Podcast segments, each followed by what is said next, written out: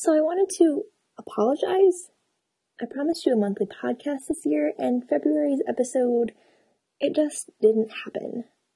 Not because I didn't plan ahead, and not because I didn't have a totally awesome idea to discuss. The truth is, I procrastinated. Not working on February's episode directly, but on other projects that took precedence over finishing February's episode.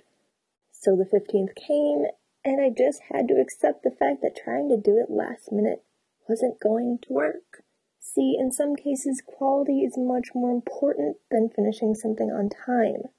Not often, but occasionally, if you're in complete control of it anyway.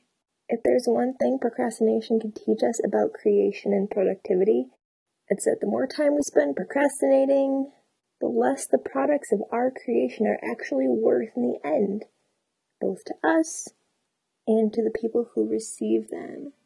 Why do we put off working on projects? Even when we have a great idea we can't wait to bring to life, why do we still procrastinate? Especially when we know the work we produce under pressure isn't always our best. That's what I want to talk to you about today.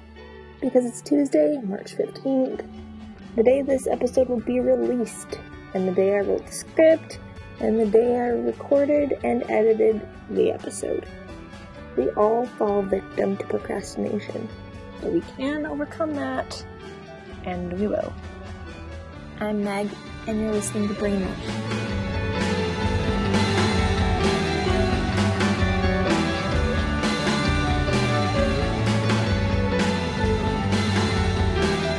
This episode is brought to you by the novella concept.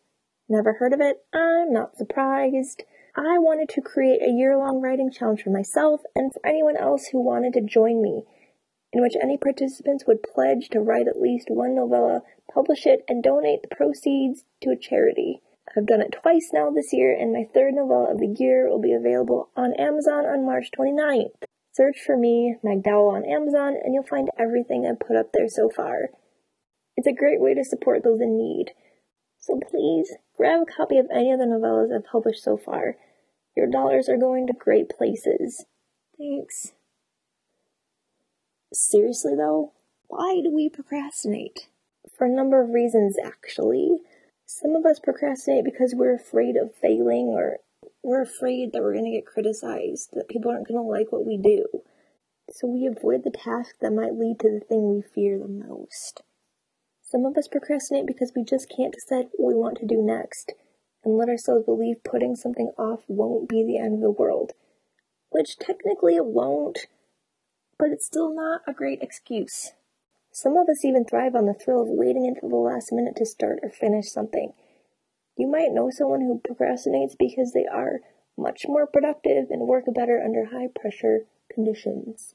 Which is a completely valid statement, sure. I'm one of those people sometimes. But you can still do good work without putting that unnecessary stress on yourself. As I, and I'm sure many of you out there listening, are still trying to learn. Why do we put off working on projects we're looking forward to? Why don't we start making our ideas come alive right away? Because it's not always feasible to do so. Procrastination isn't always intentional. And sometimes we end up putting off projects we're looking forward to because we procrastinated on something we really weren't looking forward to and it just got in our way. Being distracted from our ideas doesn't always mean we're just sitting around watching YouTube videos.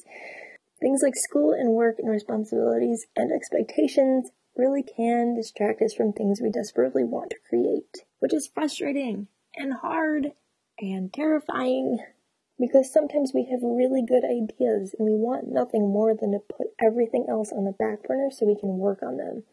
But that's not reality. The reality is, creating is hard because it's not the only responsibility we have. Unfortunately, creating is a luxury. We don't always have the time to do it to the extent others might be able to. We either make time for it or we don't.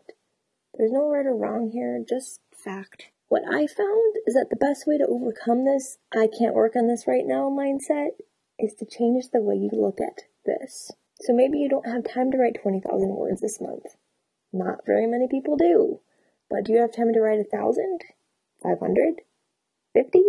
Look at what you can do right now instead of focusing on what you can't do. Many big projects start out very, very small, and that means they might take a lot of time to finish. So what? At least you're doing it. At least you're making progress. That's much better than putting off working on a great idea entirely just because you're not sure you're ready to do it all right now. Or you're scared, or you just can't decide if you really want to add it to your to do list or not. My advice start with a sentence, or an outline, or a detailed description of your idea and nothing else. Sometimes that's all you need to say goodbye to your procrastination. You don't have to do it all at once. Take it one step at a time. As I always say, if your ideas mean that much to you, you will make it happen no matter what, eventually. Brainrush is a product of Novelty Revisions, where I help you put your ideas into words. Check it out at megdowell.com. Sign up for my weekly newsletter, where I share my stream of consciousness thoughts about writing and stuff.